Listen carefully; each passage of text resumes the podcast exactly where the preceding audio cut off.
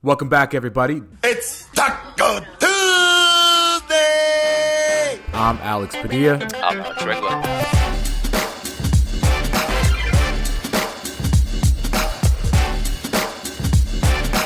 Well, welcome back, everybody, and a little bit of a different Talk-O Tuesday today because I, Alex Padilla, am being joined by Anthony today. Anthony, how's it going tonight, man?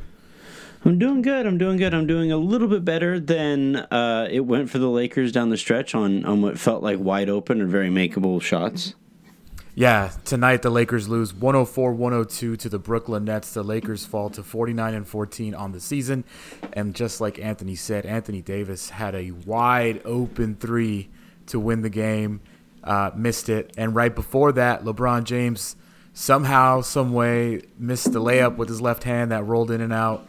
Uh, just just a weird night for the Lakers, but um, I don't know if you think this. Just not unexpected at all. Kind of could see this coming.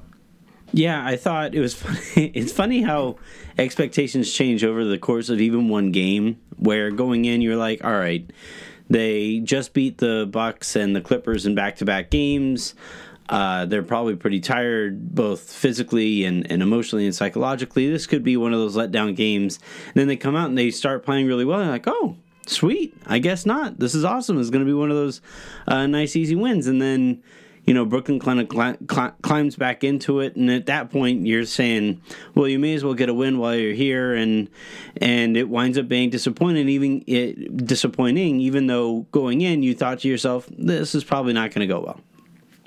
Yeah, it's, it's, it is funny that you said that too, because like Avery Bradley came out hot again, and you're like, whoa, what are we seeing here? He started three of three, then he finished four of eleven on the night.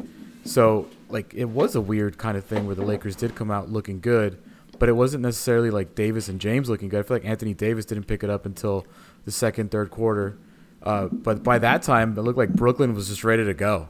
You know, uh, they just kind of stepped up when the Lakers were kind of cruising. This game, the, the Nets looked like they were actually trying. Their bench looked like they were playing in an NBA Finals game. They were talking so much and celebrating every call and getting mad at every call that went against them. It was just one of those days where like the Nets were playing an NBA Finals game and the Lakers were playing a Tuesday game against the Nets. Yeah, yeah, that's what it felt a lot like. And, you know, there's just an amount of joy you get to play with when Kyrie isn't around. You know, it's just yeah. it turns and Kevin and Kevin Durant on the bench. I think that was surprising. Well, he had some business deals to attend to while he was out here in LA, and then, you know, I I just think uh, we kind of saw this with the Clippers last year, and and at the beginning of this season where role players who play an outsized role on a team that overachieves, like there is no more fun situation to be playing basketball in the NBA in. And I think now with Kyrie out uh, for for the remainder of the season, they know they're probably going to be heading into the playoffs. You had that weird situation go down with Kenny Atkinson, and I don't, I don't know how uh, everybody felt about that. Was a, just a weird situation all around, but they just felt like the, they looked like they were playing light and we saw this uh, a year ago when D'Angelo Russell was still there, where they all they, they overachieved. I would probably say, and it was just it looked a lot more fun to play basketball for those guys that season, and they kind of returned to that. You know, since Kyrie has officially been ruled out, and uh, and especially tonight on a game where you know they're they're playing a team that's going to you know, make a Western Conference Finals, maybe a, a, an NBA Finals, and they want to take it to them with with the guys that they felt like could get there, get them there, regardless, even without the star power that was sitting on the sideline or back in Brooklyn. Yeah, and on top of that, it's like they're kind of in this weird position where yeah, they're under 500, but yet they're really comfortably in the playoffs in the Eastern Conference. God and bless the so, East. yeah, they, they're they're four games below 500, but yet they're six games in like above the ninth place team. So they're very comfortably in the playoffs right now. And that's got to be such a sweet spot to be playing in, like you said. Not only are you, it sounded, obviously, there was all these reports about players wanting Atkinson out, whether that's true or not. Let's say it is true. Well, he's gone. Kyrie, we all know the drama. He's gone. We're in the playoffs. There's really no pressure on us because no one thinks we're going to do anything anyways. So let's just go out and have a blast. And you're totally right, dude. That's exactly what it looked like. Yeah, I mean, they're probably thinking to themselves, hell, we're probably out of here at the end of the year anyway, so we may as well just play our tails off until that time, have as much fun and do as much winning as we possibly can do, and then whatever comes this offseason comes. And, and yeah, it, it's it has to be a pretty fun situation to be playing in. Um, me and Alex, I, the Lakers play on Tuesday all the time, so we are always seems to. I think I've done like one or two podcasts where it's not a recap. Um, mm-hmm. And one of the days that it wasn't a recap was uh, February 11th. It's the day after they played the Suns, and we just looked at the schedule, and it was it, it was pretty daunting. You know, it was Denver, Boston, uh, the Pelicans twice, uh, Memphis a couple times, and then obviously the Sixers, Bucks, Clippers, and they still have four really big games coming up next. And when we were went through the schedule, I didn't think the two losses were coming at Memphis and versus Brooklyn. Uh, you know, you would you would assume that maybe the Bucks or Clippers or, or maybe even the Celtics, but I mean that's just it's I don't know. The Lakers seem to be up to their competition, and that's just the way they played these last for the last month. I mean, they have incredible wins and then two really bad losses. Although Memphis, I guess, is a playoff team at the moment. Um, but it's just really interesting to see. Like the the next four games are going to be really tough. You got Rockets, Nuggets, and Jazz twice, um, and then it kind of cools off a little bit. So it'll be. I'm, i imagine the Lakers are going to be back to what we saw this last weekend coming up. It's hard to tell. You never know with these things. I mean, I, I really feel like you know the reason the letdown happens is because they kind of take care of a bugaboo to a certain extent, right? The perception all year has been the Lakers beat up on bad teams and then struggle against teams at the very top of the league. And you know, it's funny. I, I it, it's going to be interesting to see the analysis now that that has been flipped on its head, where the Lakers beat the teams that are at the top of the league, and then now are losing the, the winnable games. How people are going to react to that? If, if they're going to turn around and and still continue to criticize regardless. But I, I just think that in in my opinion, wins, losses, whatever, there's an outside chance, I guess, at the Lakers catching Milwaukee. But what matters a lot more to me is can we get some kind of a rotation down? Can can Frank, Frank Vogel figure out a closing lineup? Can he figure out the combinations that he can really ride come the postseason? And and and heck, you signed Dion Waiters. I know they're trying to get him back into uh, basketball shape. Miami could tell you firsthand that that might not not ever happen. But at the very least, like get the guy out there, see who he plays well with over these last twenty games or so, and wins losses like they're they're nice and all, but the Lakers basically have the top seed in the conference wrapped up. So let's let's actually start to use a ba- baseball analogy. Start lining that rotation up for the postseason. Yeah, today they played without Dwight Howard and they still had ten guys play. And then like yeah. you brought up Dion Waiters, who is probably going to get a run here eventually. Um, how much do you think that Vogel will do that, where he'll try and start finding those rotations and those? Because most teams don't play 10, 12 guys in the playoffs. Actually, no one really does. So obviously, someone's going to start getting their minutes cut.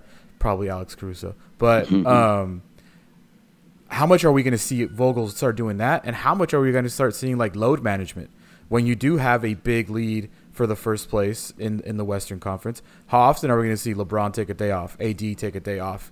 and just maybe them playing less. Because if you remember last Friday, uh, the, in the fourth quarter, the announcers on ESPN made a really big deal about how Giannis never plays in the fourth quarter and how gassed he was and how in shape and primed the Lakers looked in the fourth quarter, and that was a big difference. So, how much are we going to start seeing Vogel kind of pull back a little bit, get especially LeBron get those legs ready for the playoffs, and how much do you think you're going to see more of a like what you just asked?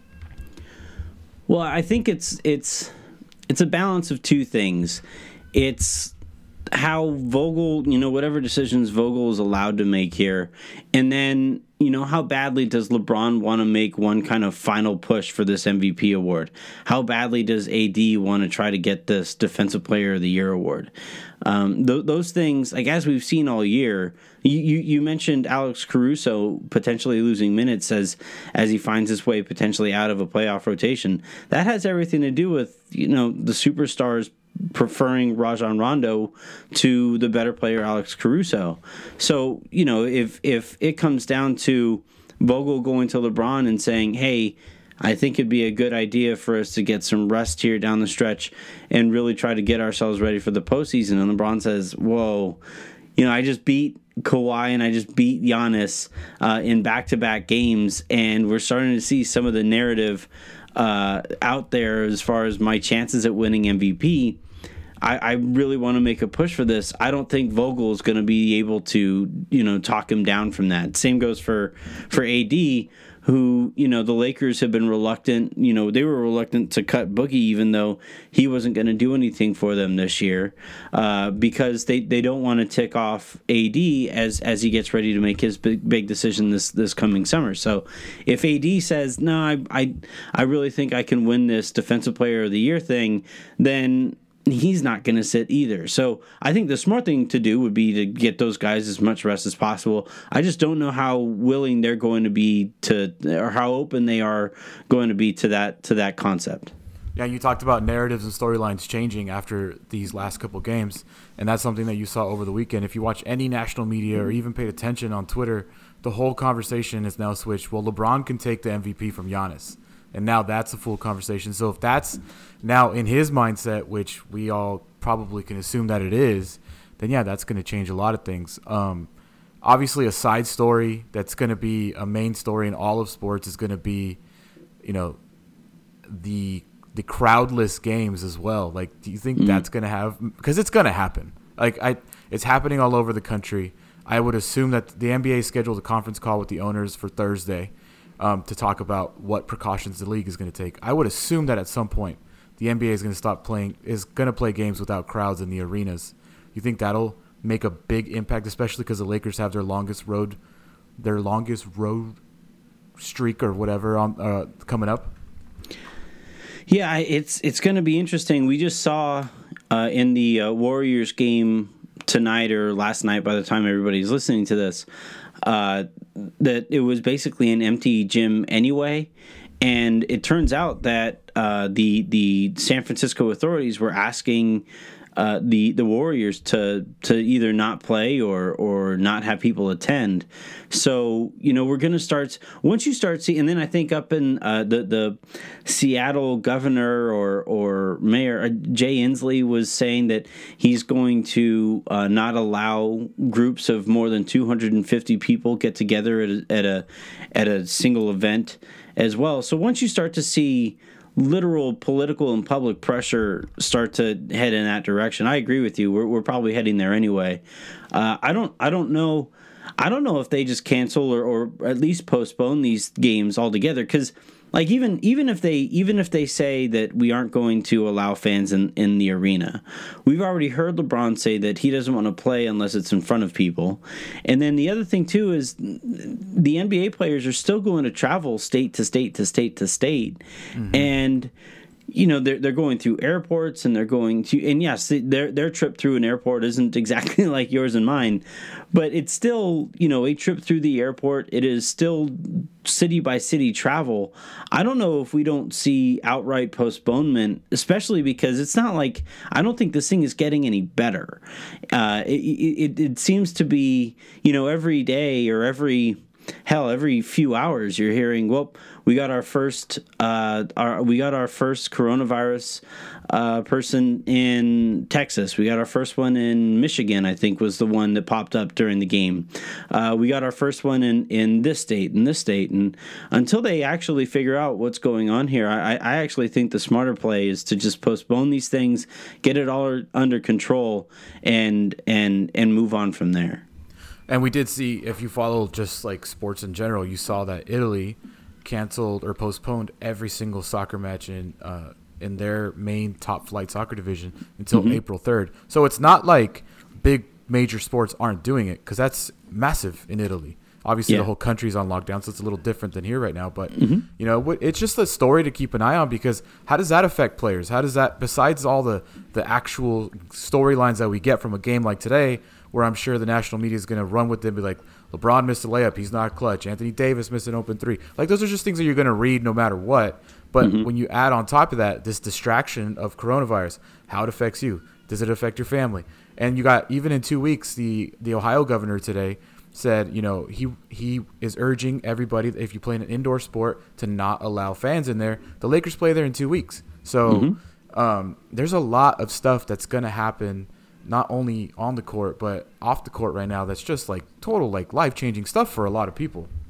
Yeah, I mean it's you know, I don't I don't want to get carried away on a subject that I'm not fully informed on, but to me, I just don't think sports are so important that you're willing to risk, you know, furthering the outbreak. You know, I and and I think that's kind of where these, uh, you know, the, the politicians. The you mentioned Ohio, and then obviously Seattle, where they have just been absolutely. It's been a brutal situation up there uh, you know what happens when the Lakers play. I don't think they play again Portland. I don't think they do, but but you know if, if you no, know what don't. happens if if you know Team X has to go up and play in Portland, where it's one of the centralized spots for this uh, this pandemic. And, you know, do is the NBA willing to just run this by a state by state basis? Because and, and you can't really do that because you have so much state uh, V State interaction with all these teams. So it's going to be interesting to see how this call goes. Uh, but but personally speaking, I just I would just rather play it safe and give these guys a break. And and and, and look, if you if you're looking for I don't want to say silver linings here because this is uh, like you said affecting a lot of people, but but you know for the NBA the opportunity to have everybody uh, even a little bit more rested, a little bit more healthy going into the postseason, like you have an excuse to get there. Uh, it's the smart thing to do. Just just handle it that way is, is how I would go about it. Yeah, and I mean, it could be as drastic as like canceling games. It could be as drastic as postponing games. Who knows what's going to happen? But that's just something that we're going to have to see. But as far as tonight go, uh, tonight's go because we are, I guess, supposed to recap the game. Yeah. Even though it's it's kind of like uh, one of those games where it's it's it's hard to take a lot away from it because we already talked about like even Frank Vogel said you could kind of expect. I just saw Harrison tweeted a quote from Frank Vogel saying that we could kind of expect a letdown Obviously, it was an emotional weekend with two heavyweights coming in here. Brooklyn is not on their level, but they are a playoff team, and we've struggled with them a little bit. So, like, even the head coach of the Lakers is acknowledging what I think Twitter was basically acknowledging that it could have been a letdown, a trap game, if you want to go that far. But it was just like, how much of it was obviously the Brooklyn out rebounded them offensively, second champ points, and in points in the paint. That's not something that you see the Lakers get beat on pretty much. Do you think a lot of that was just because Dwight Howard didn't play tonight? I don't think it was just because of that. Like it, where where letdowns really show themselves is in you know the effort type plays. It was you mentioned earlier, and it was on point that Brooklyn was treating this like a playoff game, like a championship game. And if they're treating it that way and the Lakers are having a letdown, then those 50 50 balls are probably all going to go to Brooklyn. Uh, and, you know, Dwight's uh, presence or lack thereof is obviously going to have a big effect. But you know, I, I think generally speaking, if I was to actually try to analyze a game that you know I'm, I'm about to do Locked On Lakers here in a bit, and I'm my recap is going to be basically this game happened, and, and I'm gonna move yeah. on. Yeah. but, that's why but, I started talking about other stuff. but but for but for I will say that Caris LeVert's uh, production was you know kind of continued a theme that offensively talented wings have tended to give the Lakers some problems, and uh, you know and he's he's on a tear anyway. But you know I, I think you know that's something to continue to look at and say hmm you know, it'd be nice to to shore that stuff up a little bit. Kuzma still can't throw a pee in the ocean. That's a little worrisome. Dude, eight still of eight of his last fifty two from three. Yeah, brutal. Yeah, brutal. And and you know, it's it's it's something that you can actually kind of see it as he's getting ready to shoot it. He hasn't his his form just changes shot by shot basically and that was like the I biggest think, story with him in the offseason right his how he's changing yeah. his uh, his form and it's now it's what is it well, it, it looks like it looks like a golfer who, you know, they they they shank one and they overcorrect the, the, other way. Right? They, they they overcorrect the other way, then they overcorrect for the overcorrection, and then it's just it's just it just kind of becomes it snowballs on that golfer, and it's really difficult to watch. And I think with Kuzma, you know, the the last thing he wants is to be open uh, for three.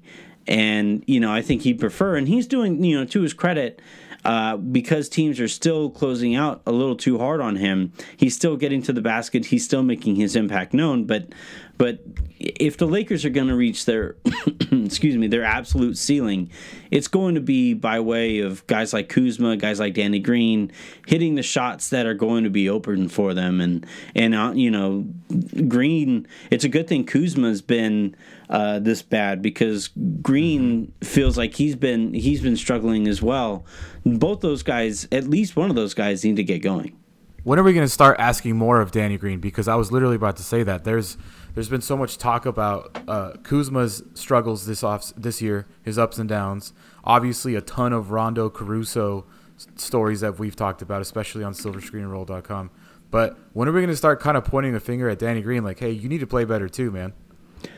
Uh, well, I kind of want to see what he says about it in his next podcast. I, am I'm, I'm interested there. I'm, I'm but but I, I look. My thing with Danny Green is he's. We know that he's done this before.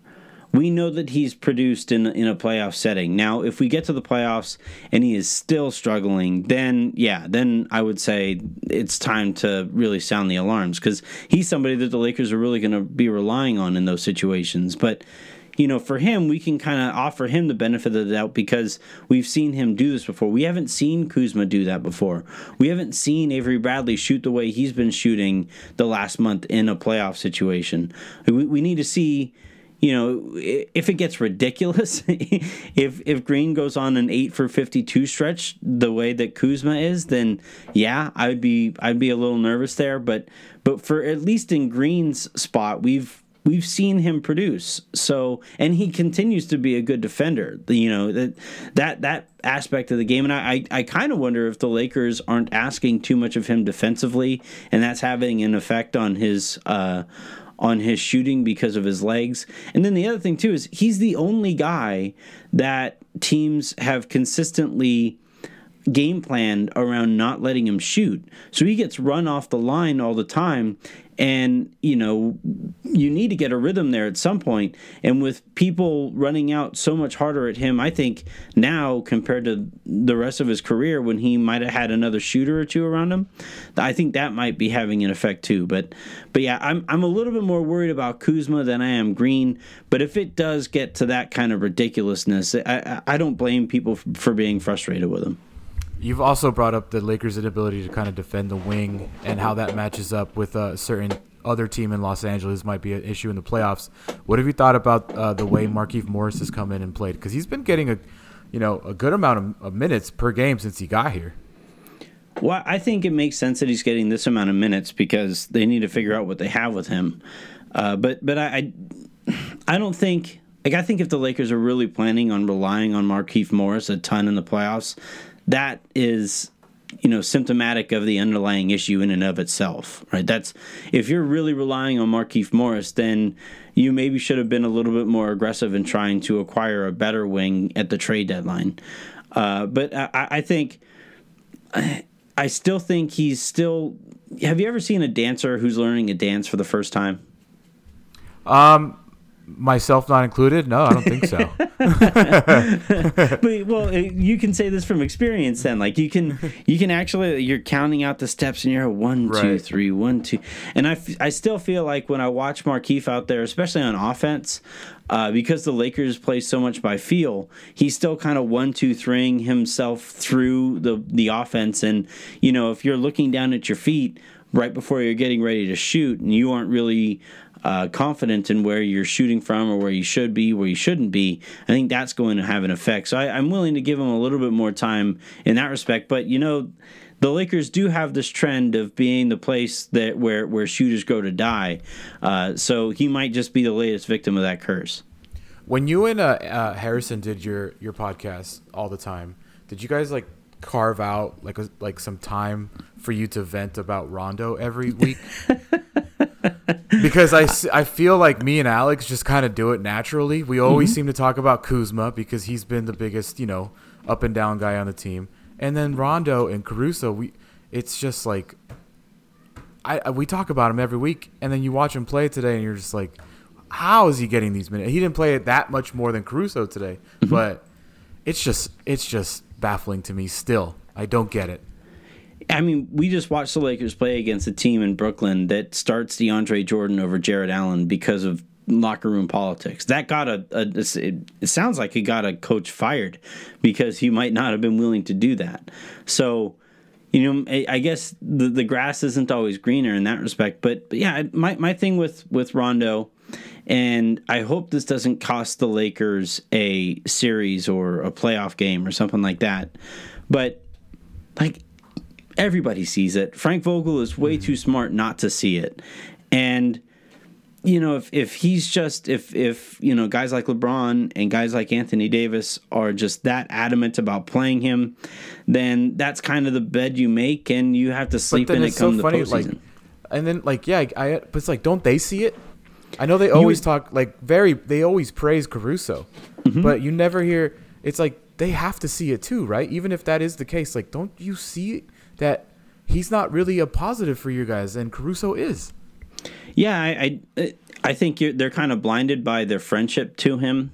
Yeah, and you know, it, it becomes kind of a a confirmation bias, right? If you're if you're looking for the plays that Caruso makes that help you win games, you're going to see them. If you're looking for the plays that Rondo might make to help you win a game, you're gonna see those too. Like that pass he made to Kyle Kuzma, like that just kind of solidified. Yep, Rondo had a good game. If you're if you're looking for a reason to to say that Rondo had a good game, that's what you that's the kind of thing that you're gonna see. And you know this is a very human element to this, but you know, at the end of the day, you also kind of have to respect the basketball gods and be able to be willing and able to call out your buddy every so often or at least acknowledge that your buddy doesn't have it anymore. So whether or not they do, I think that's going to like we talked we've talked about Kyle Kuzma, we've talked about Danny Green, we've talked about Markieff Morris.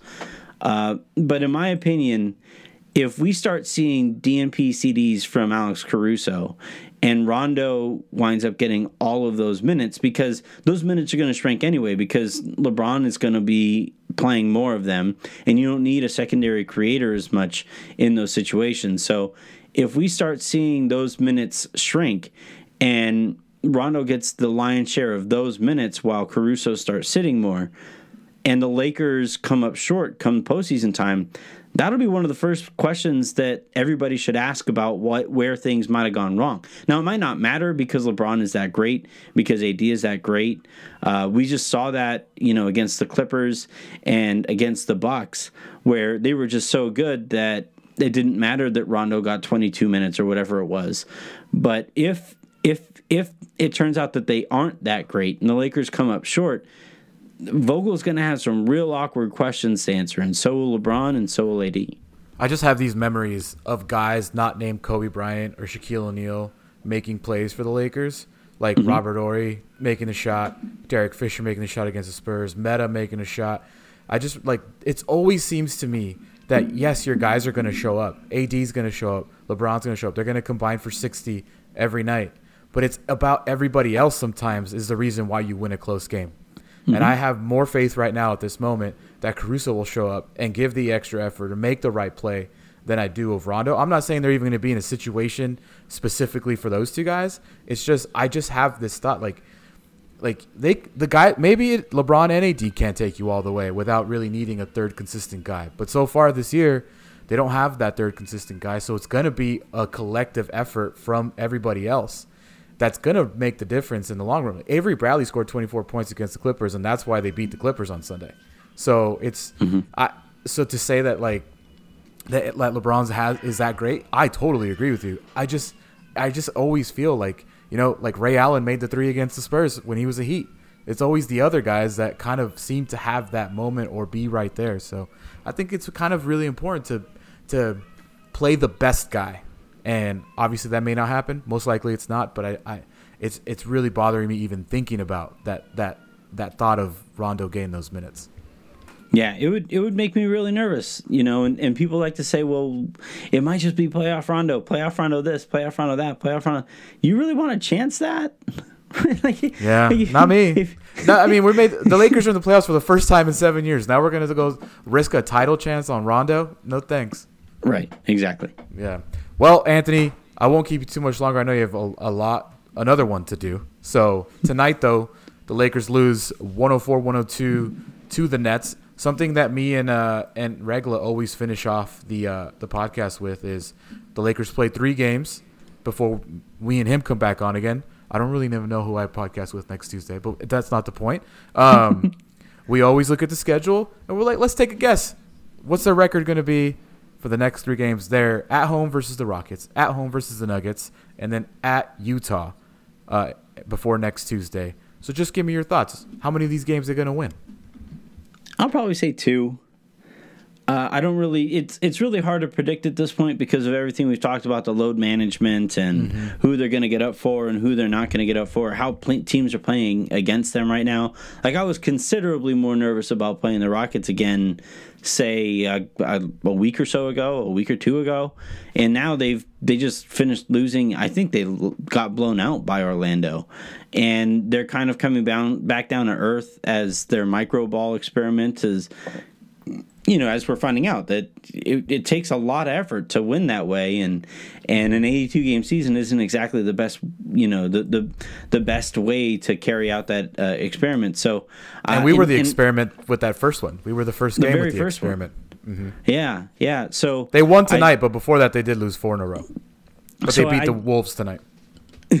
tough, tough, tough win there for, for real tough um, but but I, I do think you know in, in Utah it's kind of up and down themselves. So I I'll, I'll, say they go two and one here, but it wouldn't shock me if they go three and zero. Oh. How about you? I I always go negative and then they do good because one time I said they're gonna go three and zero oh, and they went. I think that's when they had their losing streak. so I just for the sake of jinxes and karma and whatever you want to call it, I'm going one and two, and I'm sure they'll go three and zero oh now. Yeah, I've carved no, out an no analysis. I've I've carved out an entire career by uh, setting people's expectations lower and then clearing those expectations. So it, I'm all with a, you for for that yeah, strategy. I love it. I love it. I, I, I think that's like my life motto, man.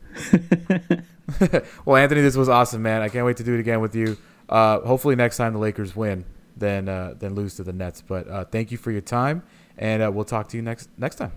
Anytime, man. Thanks for having me.